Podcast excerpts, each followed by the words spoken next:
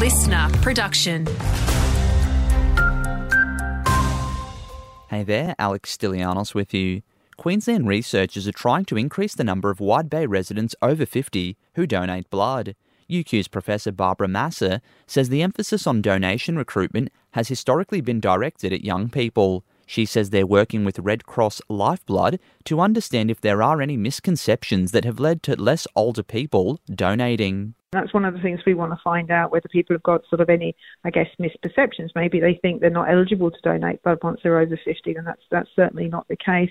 If you're keen to donate, head to the Bundaberg Donor Centre on 273 Bourbong Street, Bundaberg West. Investigations are ongoing following an alleged assault that took place in Maryborough. It's alleged two men were involved in an altercation which turned physical late Friday night outside a licensed premise on Ferry Street. Investigators are urging anyone with information or vision to come forward. A new report has revealed our aged care sector is stretched when it comes to round the clock care. The study found one in five providers believe the task of meeting round the clock nursing is impossible. Since July this year, residential aged care providers are required to have a registered nurse on duty and on site 24 hours a day, 7 days a week. David Griffiths from IdeaGen says regional areas in particular are feeling the shortage. Our nursing shortage is already much greater in rural and regional settings than it is in cities. So, with three quarters of our regional aged care homes already running at a loss, this should be one of the government's main priority areas over the next two to three years.